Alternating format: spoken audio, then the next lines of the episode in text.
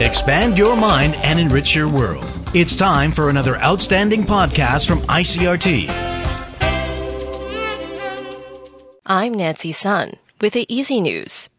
The TAIEX opened down 44 points this morning from yesterday's close at 10,894 on turnover of 2.7 billion NT. The market closed higher on Wednesday as the bellwether electronics sector led the broader market's recovery from early losses. Analysts say an apparent intervention of government led funds also helped to boost the main board.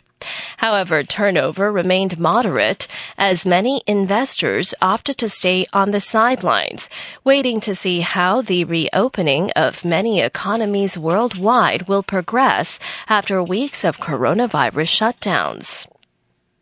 14 of Taiwan's diplomatic allies have put forward a proposal for the issue of Taiwan's exclusion from the World Health Assembly to be put on the agenda of the annual meeting of the global health body next week. The request was made in letters sent separately to the Director General of the World Health Organization by governments of all Taiwan's allies, with the exception of the Vatican.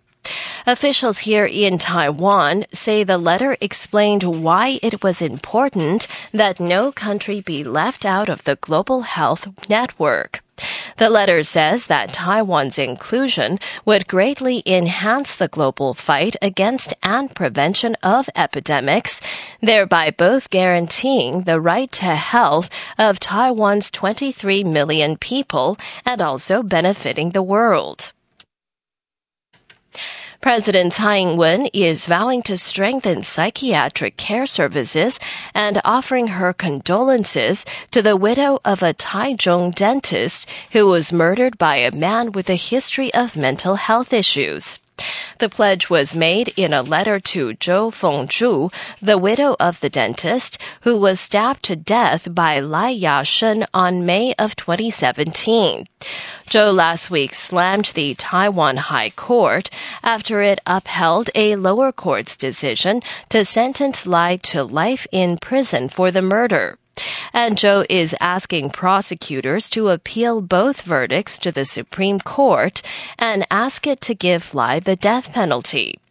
Tsai's letter to Zhou comes as the Ministry of Justice is reviewing laws regarding criminal offenders with mental disorders. In international news, U.S. President Donald Trump has publicly disagreed with his top public health advisor, who claimed that it may be too dangerous for the country's schools to reopen.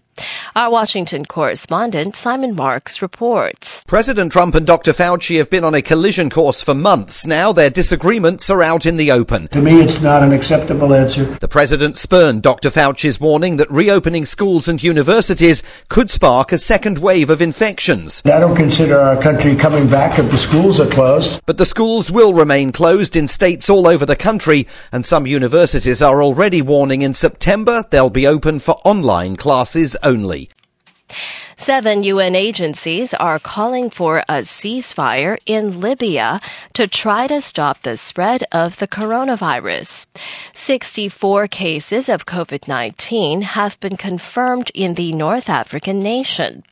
In a joint statement, the heads of the agencies said the confirmed cases include three deaths and have been reported in different parts of Libya, showing that the risk of further escalation of the outbreak is very high. The agencies backed UN Secretary General Antonio Guterres' call for a global ceasefire to tackle the pandemic. And finally, the United Nations is forecasting that the pandemic will shrink the world economy by 3.2% this year. That would be the sharpest contraction since the Great Depression in the 1930s. The UN's mid-year report said the impact of the coronavirus crisis is expected to slash global economic output by nearly 8.5 trillion US dollars over the next two years, wiping out nearly all gains of the last four years. In January, before COVID 19 became a pandemic, the UN had forecast a modest acceleration in growth of 2.5% in 2020. And that was the ICRT news. Check in again tomorrow for our simplified version of the news, uploaded every day in the afternoon. Enjoy the rest of your day. I'm Nancy Sun.